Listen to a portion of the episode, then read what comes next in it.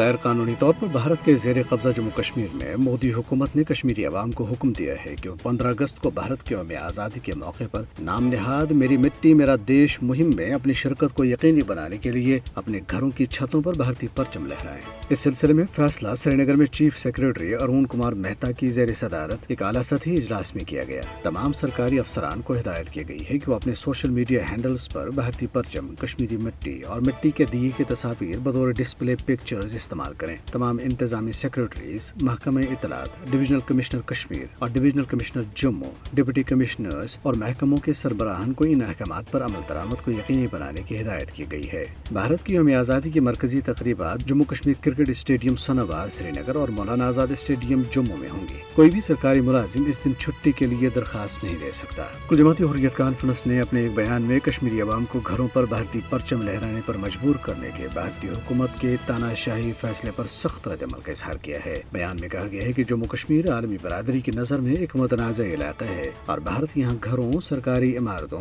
اسکولوں، کالجز اور یونیورسٹیز وغیرہ پر زبردستی بھارتی جھنڈا لہرا کر اس کی متنازع حیثیت کو ہرگز تبدیل نہیں کر سکتا۔ دراصل سری نگر اور مقبوضہ کشمیر کے دیگر علاقوں میں پوسٹرز چسپاں کیے گئے ہیں جن میں لوگوں سے اپیل کی گئی ہے کہ وہ پانچ اگست کو یوم استحصال کشمیر کو یوم سیاہ کے طور پر منائیں۔ تمام آزادی پسند تنظیموں کی طرف سے چسپاں کیے گئے ان پوسٹرز میں مطالبہ کیا گیا ہے کہ پانچ اگست دو ہزار انیس کے اقدامات کو واپس، اقوام متحدہ کی قراردادوں کے مطابق تنازع کشمیر کو حل، تمام سیاسی نظر بندوں کو رہا اور بھارتی فوج کے مظالم کو بند کیا جائے، اور ساتھ ہی بھارتی سپریم کورٹ کشمیریوں کے حقوق اور ان کے وطن کا خصوصی درجہ بحال کرے۔ پوسٹرز میں انسانی حقوق کی عالمی تنظیموں سے بھی اپیل کی گئی ہے کہ وہ زمینی صورتحال کا جائزہ لینے کے لیے اپنی ٹیمیں مقبوضہ جموں کشمیر بھیجیں۔ جموں کشمیر لیبریشن کمیشن کے زیر اہتمام منعقدہ ایک سیمینار کے مقررین نے کہا ہے کہ غیر قانونی طور پر زیر تسلط جموں کشمیر میں بھارت کی فسطائی مودی سرکار کے ہاتھوں انجام دیے جانے والے جرائم کو عالمی سطح پر اجاگر کرنے کے لیے تحریک آزادی کے ابلاغی محاذ کو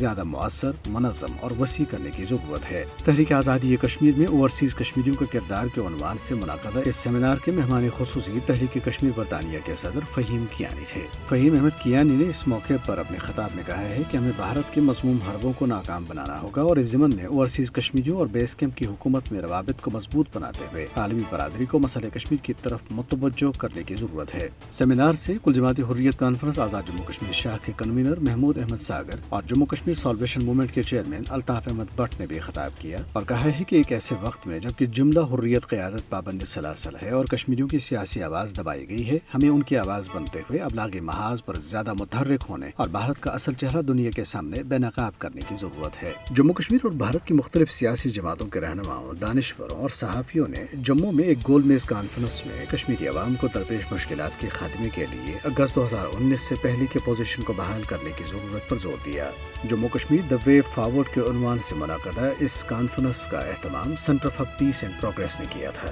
مقررین نے پانچ اگست دو ہزار انیس کو سیاہ دن قرار دیتے ہوئے کہا ہے کہ جموں کشمیر کے ساتھ کالونی جیسا سلوک کیا جا رہا ہے۔ انہوں نے مذاکرات کے ذریعے تنازع کشمیر کا پائیدار حل تلاش کرنے کی ضرورت پر زور دیا۔ کانفرنس میں شرکت کرنے والوں میں یونائیٹڈ پیس الائنس کے chairman Mir Shahid Saleem, communist party of India Marxist کے رہنما محمد یوسف تاریگامی، نیشنل کانفرنس کے رہنما Ratan Lal Gupta, P D P کے رہنما وریندر سنگھ سونو اور دیگر شامل تھے۔